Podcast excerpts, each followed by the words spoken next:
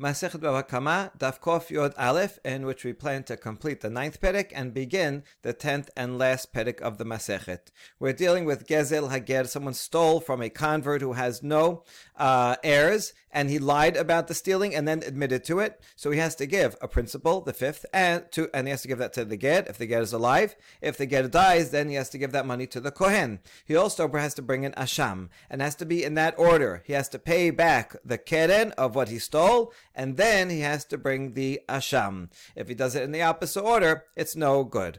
Uh, the Mishnah mentioned, Natan Kesef Leyehoyariv. These are, the, he was one of the twenty-four Mishmarot, earlier than Yedaya. And so if he gives the money to Yehoyariv, and then the Korban to Yedaya, that's okay, because it's in the right order. If it's in the other order, and he gives the Asham first to Yehoyariv, and Yehoyariv slaughters it, then that's no good. And then he has to give another Asham afterwards to Yedaya.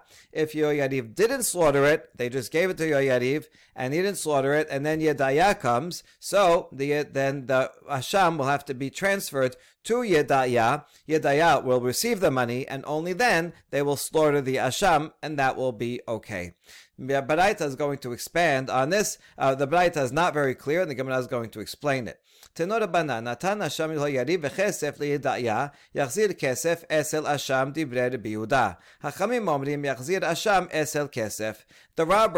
an Asham to Yehoyariv, the earlier Mishmar, and then he gives the money to Yedaya. Uh, so uh, this is a problem, number one, in the order, but also that he's giving it to two different people, so who does it actually belong to? The Gemara will ask, who was the current Mishmad when he gave it to them? Because whoever is currently serving deserves to have it. Um, they get a piece of the meat, and they also divide the money. So, according to the Biuda, um, whoever has the Asham gets to gets to do the service, and so uh, Yedaya, who got the money, he will have to give the money to Yehoyariv, and Yehoyariv will then Uh, um, accept the money and then uh, do the Asham offering. Um, so he's like the the uh, basis of the the uh, center of gravity is the Asham, that the Kesef goes to the Asham. Chachamim, however, say the opposite. Asham etzel Kesef. Whoever has the money, in this case Yedaya, the second one, has the money, and so Yehoyariv has to give over the sacrifice to Yedaya, and Yedaya will will uh, they already got the money, so that's good, and then they could do the sacrifice. And then that will complete his atonement. Now we ask, what is the case? If he gave the Asham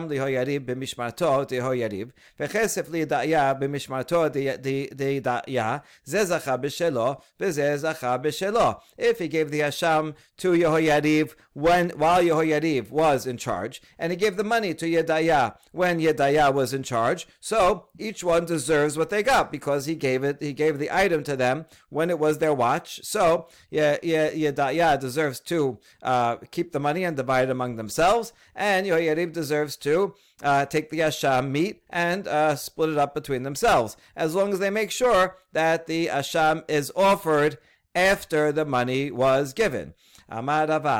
So then, in that case, you would not transfer one to the other. So Rava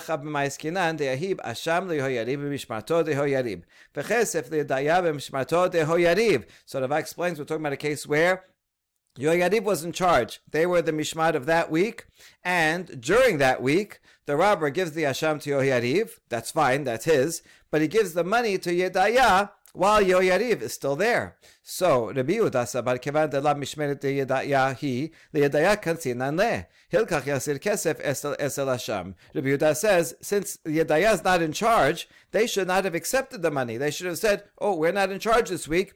Give the money to Yehoyariv." Because they accepted it, we give them a fine and say, you have to give the money over to the other. And so that's why, in this case, you'd give the money. The money goes to the Asham, because the one who got the Asham, Yehoyariv, was in charge that week.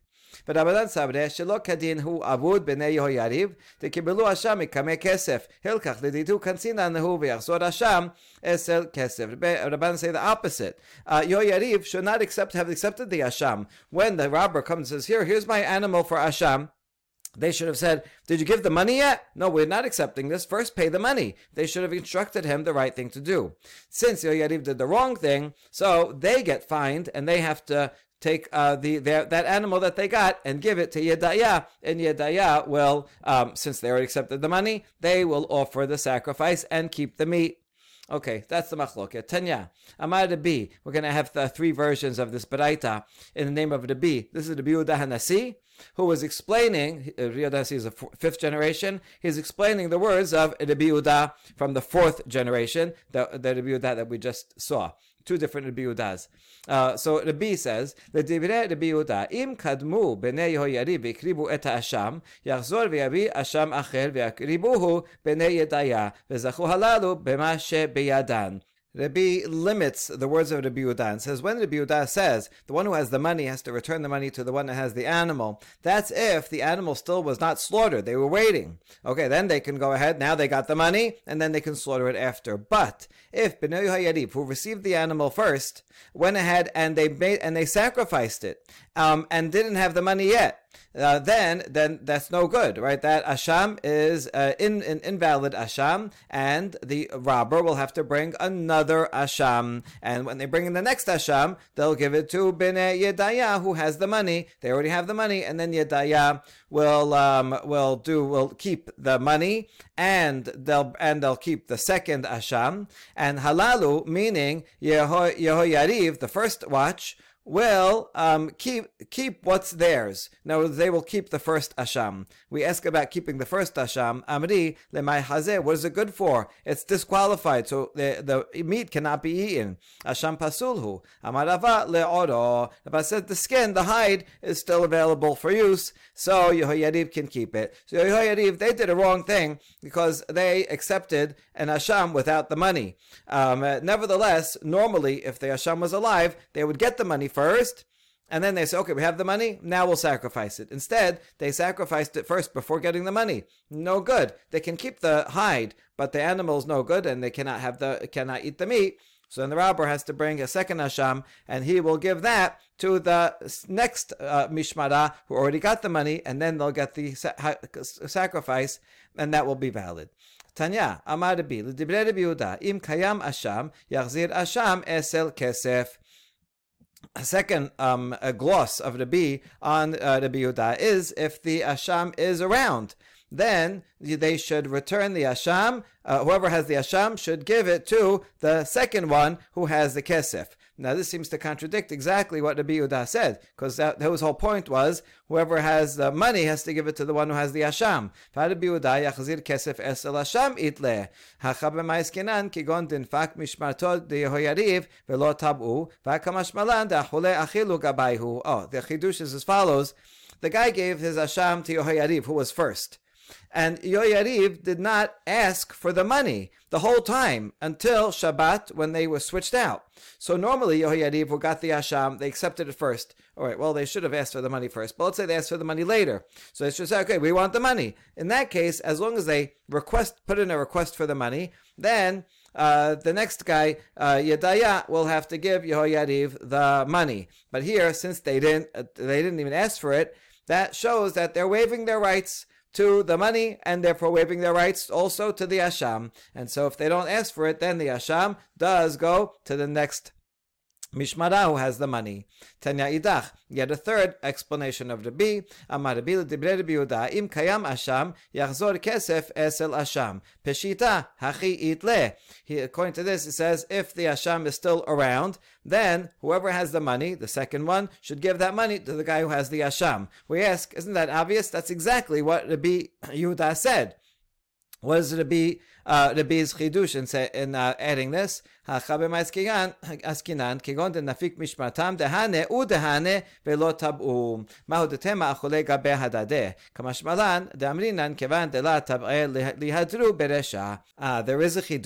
because we're talking about a case where the robber gave the asham to Yehoyariv, and Yehoyariv didn't ask for the money. He should have. Okay, then he gives the he gives the money to Yedaya in the next mishmara, and Yedaya does not ask for the animal. So both both and they both. Both finished, both of those mishmarot are done, and neither of them asked. Now, I might have thought both of them waive their rights to uh, do the sacrifice and keep the meat and the money, right? So, because nobody asked for the, they didn't follow up, so therefore they waived their rights. And maybe it, uh, maybe um, both of them will have to give the the animal and the money to the to someone else, to the next mishmara.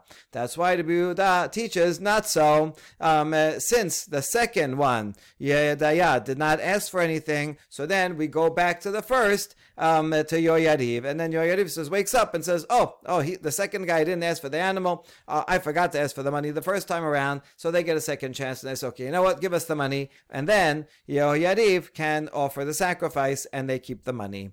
Um, how do you know what's the source that you have to bring the money first, return the keren, and only then you can bring the animal? Look at the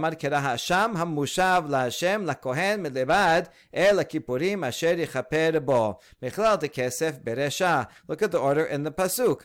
Uh, it talks about the hasham that is given back. The Hasham refers to the principal, right? And that goes back, that goes to Hashem. It goes to the Kohen. If there's nobody to, if the robber is not around, he died and there's no heirs, it goes to the Kohen. And that's in addition to El HaKippurim. So you see that Hasham is given back first. And after, only after that is the Ayil, is the Hasham. So money first. Amar hahu merabanan l'rava. Ela me'ata milebad olat haboker hachinameh mikelad musafin beresha. A certain uh, a rabbi asks Rava, this is according to your derivation here, we have a similar phrase, Milvad el Kippurim, Milvad Olat HaBoker, is said also regarding a Korban Musaf. So, if you say over here that the Milvad means something that comes after, right? Hasham HaMushav, you have to give back the Keren, and then Milvad el Kippurim, and you have to do that besides the Ayil, and the Ayil has to come second after the thing that's returned. Well, if we look in uh, regarding Korban Musaf, Musaf, um, uh, Pasuk here is, talks about the Musaf offering up here, and then it says, you bring the Musaf, Milebad Olat HaBoker, Asher Olat HaTamid, that's besides Olat HaTamid. So here also you should say the Musaf has to be offered first, and the Korban Tamid afterwards, because it's the same construction in the Pasuk. So uh, is that what you're saying? Would you agree to that? But we have a braita that says clearly the shacharit tamid offering has to come before, first, before everything, certainly before the musaf. How do you know that you don't give any offerings before the korban tamid of the morning? The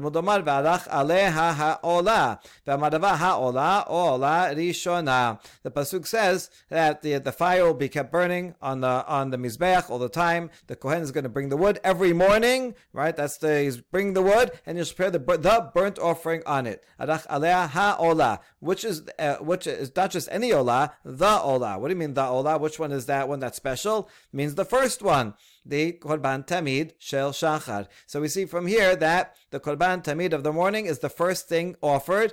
It has to be before the musaf. But according to your derivation of that milevad that comes at the end of this pasuk means that it has to be in that order, right? And uh, you have to have return the money and then asham. Here also, then you would say first musaf and then korban tamid against the braita. So no, I wasn't learning it from the order of the things in the pasuk or the word milevad, but rather from the word asher yechaper bo at the end of that pasuk. You see, in, that best, in other words, you bring the fine and then you also bring the ayil.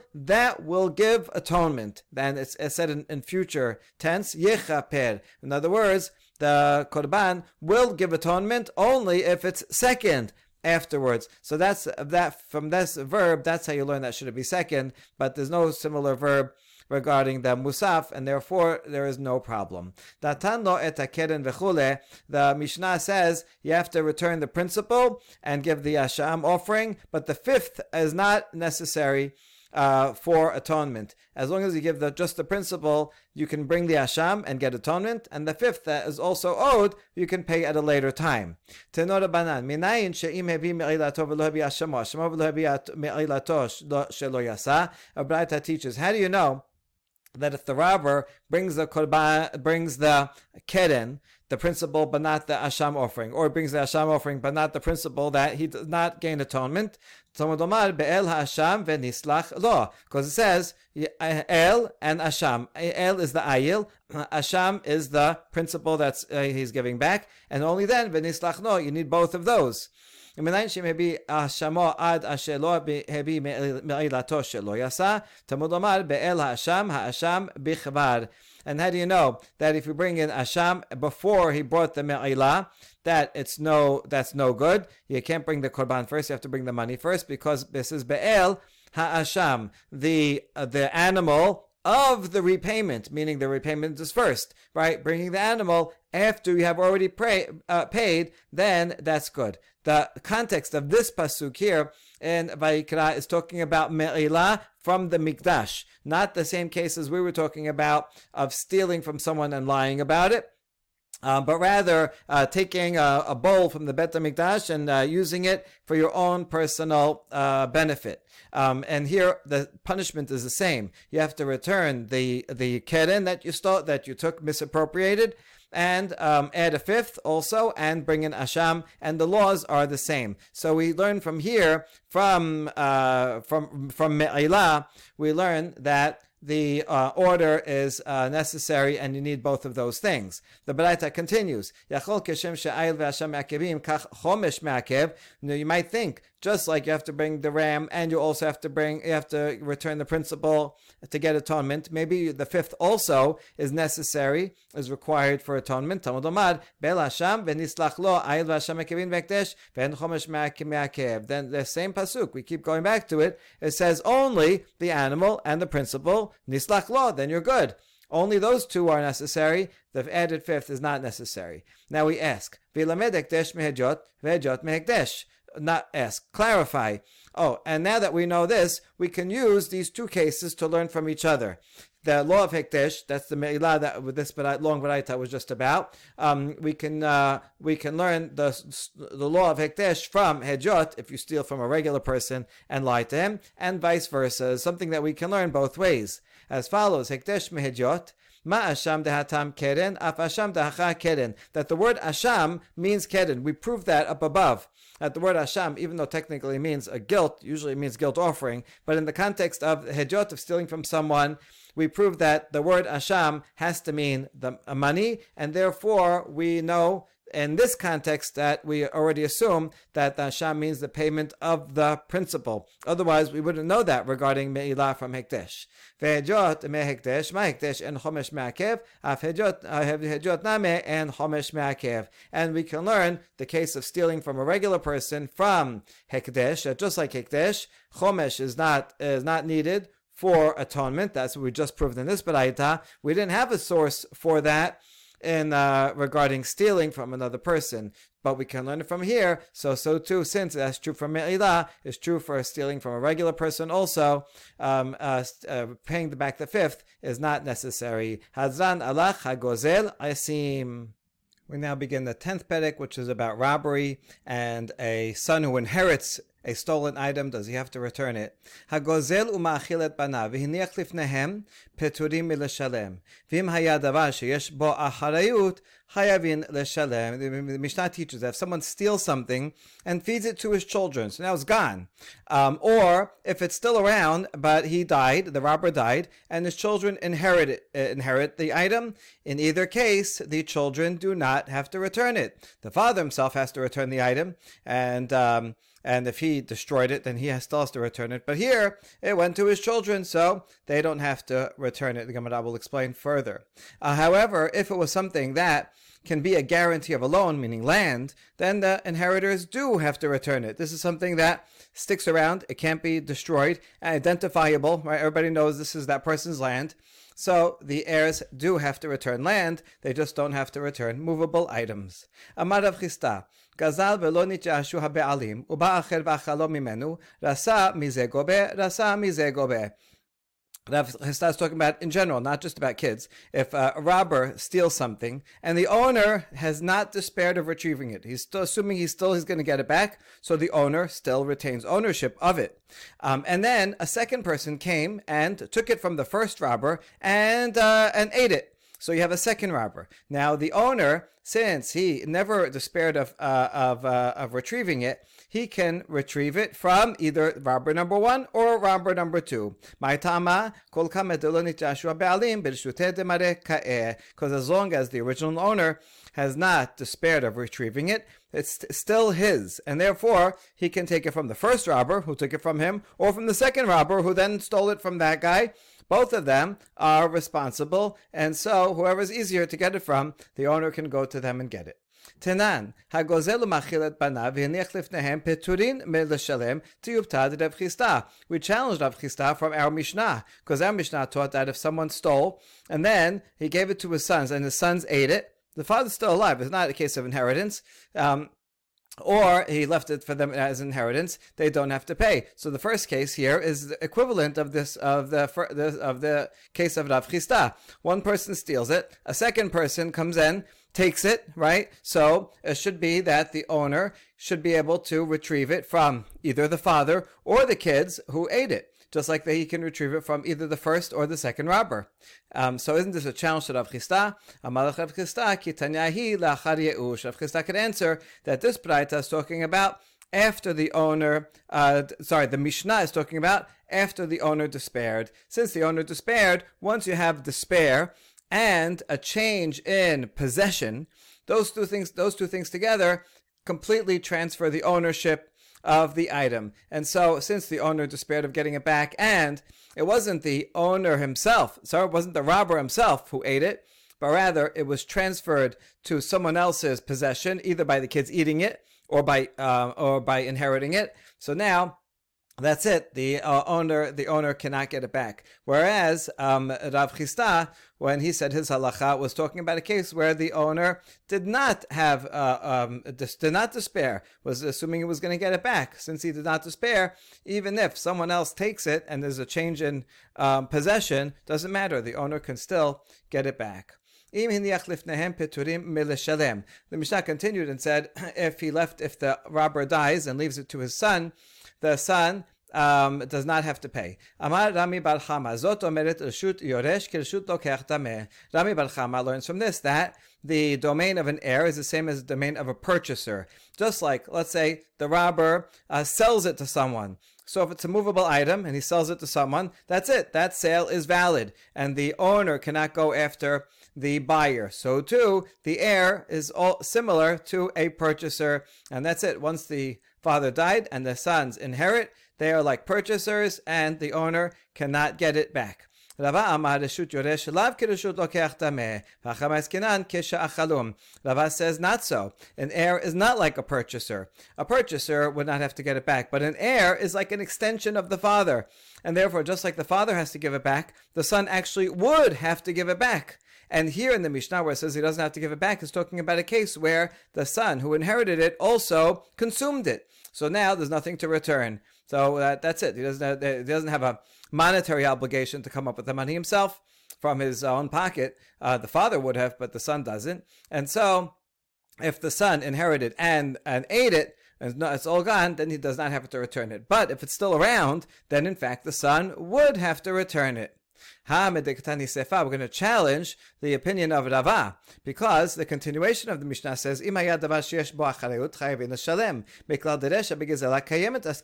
since it continues and says, if it's something that can be a guarantee for a loan, meaning land, then you have to pay back. So that that's the land is there, and um, and so if the father now we're, right now we're assuming this means that the father stole land, and then he dies and it goes to the heir, so he has to pay it back. That sounds like we're talking about something that does exist, and that means in the Resha also it's a it's a stolen item that still exists, not where he ate it, and yet it says that the um, son does not have to uh, send uh, does not have to give it back, even if it still exists.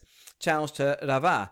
Amar lach Rava, hachi ka'amar, im nech lehem avihem achrayut nechasim, chayvin neshalem. Rava explains that the reference to land at the end of the Mishnah does not mean, it's not a case where the father stole land, but rather, if the father had land and bequeathed land to the son, then even if the item that the father stole, which went to the son, the son ate and is no longer around, nevertheless, there's a monetary obligation that the father had to pay the robber, and that monetary obligation creates a lien on the father's land. When the son inherits that land, the son has to pay that monetary obligation from the land. So yes, you're right. In a case where the father had land and bequeathed it to the child, and then the ch- son has to pay for the stolen item, even if the stolen item doesn't exist anymore. However, that's the only the sefa. Reisha was talking about if the father did not have land that he gave over to the heir. In that case, if the item itself uh, exists, then the son has to give it to the to the to the owner. However, if the item does not exist and there's no land, then he does not have to uh, give anything to the owner, um, because this is Rava who says that once there was uh, that once there was yeush and it goes to the heir, that's not a change, and so he would have to return an item. That's if the item exists, but if it doesn't exist, then there's nothing to return.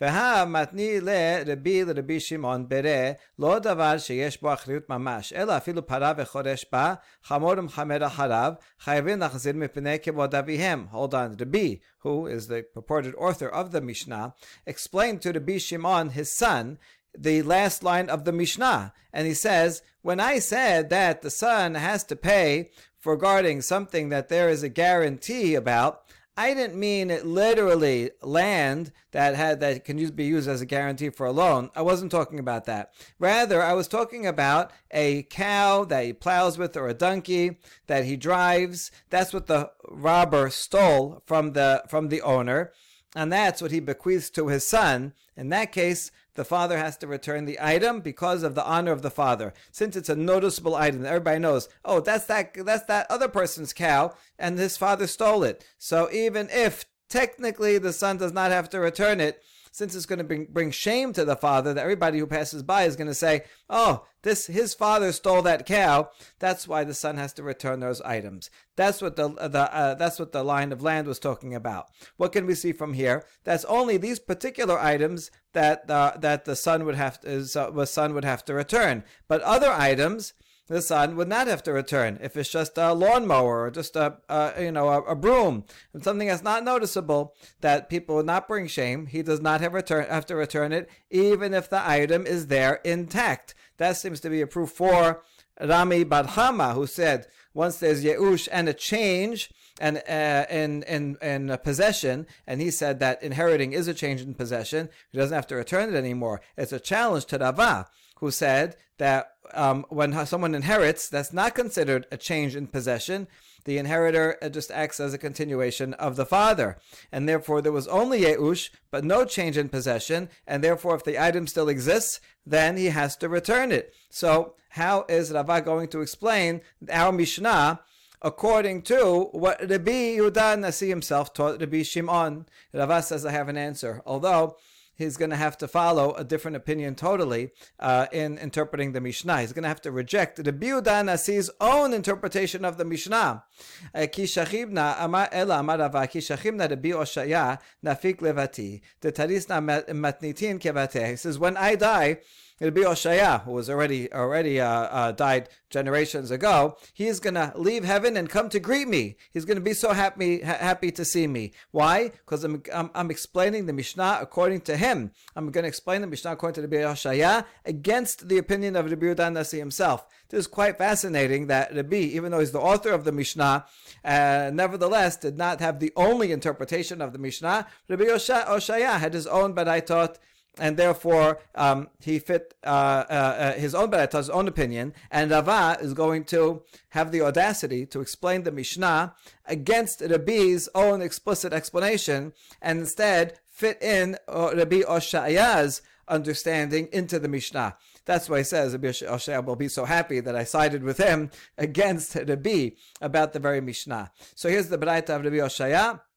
that will agree um, with Rava, and Rava is going to interpret uh, the Mishnah in this way. Hagozel machil et banav peturim el shalem. Someone who steals and gives it to his sons to eat, now it's gone, so he does not have to pay. And hiniach uh, lifnehem, we're going to explain that. This is talking about when the owner had Yeush. So now it's Yeush, and it's a change in possession because the sons ate it. So that's it. He does, they don't have to return it. Hiniach lifnehem gezela kayemet chayavin, and gezela kayemet peturin. If the father died and uh, the sons inherited, if the item is still there, they have to give it back, because this is following Rava. Uh, the, uh, this is consistent with Rava, that if the item is still there, there's no change in ownership uh, for an heir, so they have to give it back. But if it's not around anymore, the sons ate it, now it's gone, they do not have to return it. If the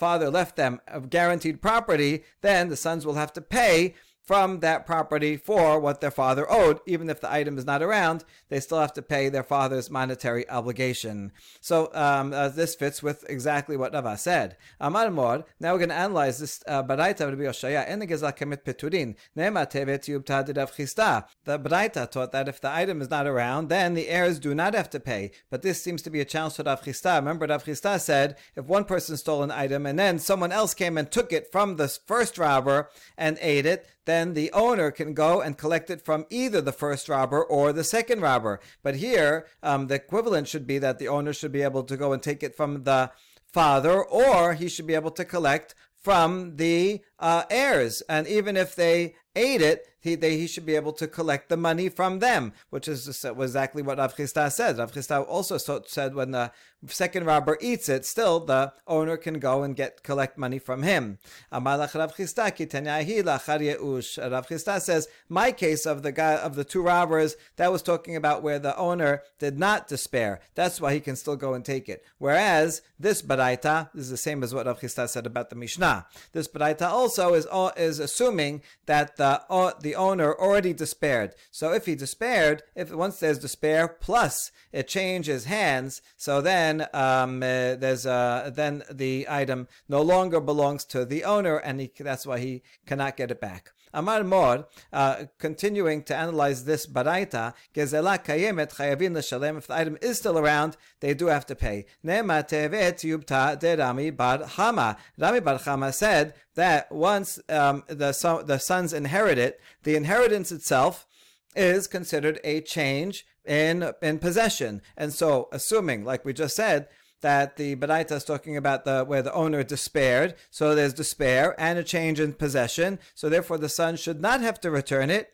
even if the item exists. But that goes against Rami bar Chama, who said that the sons do not have to return it, even if it exists. Amalach Rami bar Chama ki tanya hahi lifnei yeush. So Bar Chama will say that this baraita of Rabbi Oshaya is assuming that there was no um, uh, despair yet, and that's why even though it was inherited, uh, there that does not is not changed ownership, because there was no despair, so therefore um, in the Baraita, if it exists, it does have to be returned. Rami bar Chama was talking about a case where there was despair. Rav Ada bar Ahava matni leha de Rami bar Chama aha.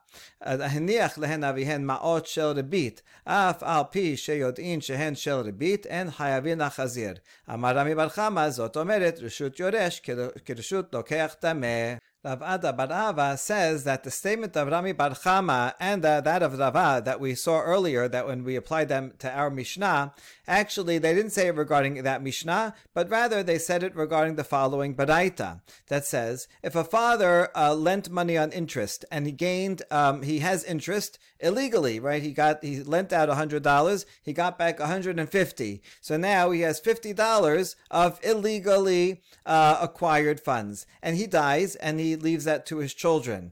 Even if the children know that this this money was acquired through uh, interest, the, the sons do not have to return it.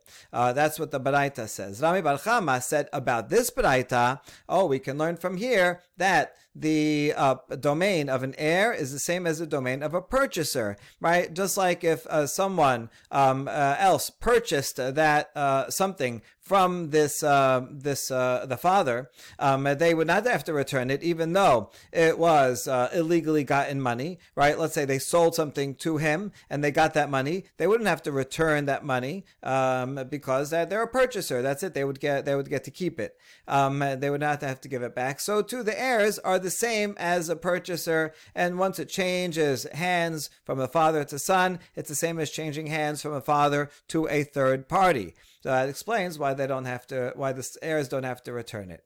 Uh, Rava Amar leolam emalach reshut yoresh lav kereshut lokech dameh. Rava disagrees in the, about the principle, even though he, he agrees with this um, particular law.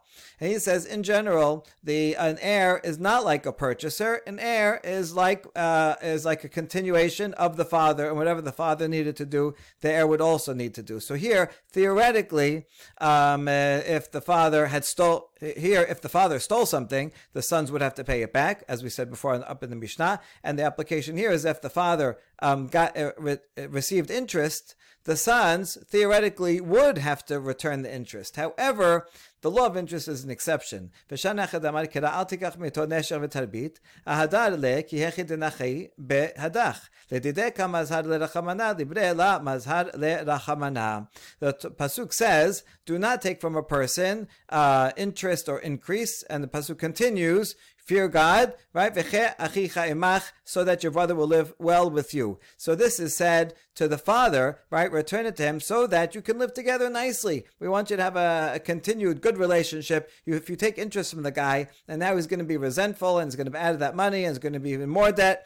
So then you're not going to live together well. So the Torah tells the father, you better return it. But that only applies to the father. But to the son, the pasuk doesn't say anything about the son having to uh, develop good relations with with that borrower, and therefore the son does not have to return it. In other words, in general, for stealing, you have to return the item, obviously. Um, but for interest, technically, the father would not even have to pay, uh, have to give back the interest because the interest is not stolen, right? The borrower happily maybe uh, entered into that agreement and willingly paid the interest. Uh, he wanted to. The problem isn't that the, isn't the borrower that he's like stealing from that he has to return it to, but rather that the Torah simply says interest is not allowed. You have to p- treat people like like uh, biological brothers. You wouldn't charge interest to your brother. So true. So too, you should treat everybody from the nation in the same way, and therefore you return it to have good relations. But although the son, that applies to the father, but that does not apply to the son. So Rava agrees that the heirs do not have to pay back the interest, but they disagrees regarding um, if it's a stolen item. Rava Ba'ada Bar Ahava said before, if, right, when we applied it to the Mishnah, that once it changes hands, uh, the heirs do not have to return it, whereas Rava said the sons are a continuation of the father, and therefore they do have to return it. Man dematnita abadaita. Now uh, Rava Bar Ahava, who applied Rami Bar Chama's statement to the Braita, Kol Sheken Matnitin would say, for sure, that applies to the Mishnah also, right? He said that Reshut Yoresh Kirshut Lokeach Dameh, and so in the case of an inher- of of interest, once it changes hands, it's like uh, it's like a buyer who doesn't have to return that money. So too, uh, heirs don't have to return it, and that would be the, a good explanation of the Braita also. Um, that is, the father stole something, um, and then he dies. The sons do not have to return it, be- even if it exists, because they are uh, like a buyer, and a buyer does not have to return it. So if you say it regarding case of interest, all the more so you'd say it regarding the Mishnah, uh, that they do not have to return it. However, man de matni la matnitin, aval abaraita, Rami Bar Chama kedra matni le. But um, if you apply it to the Mishnah, as we did before,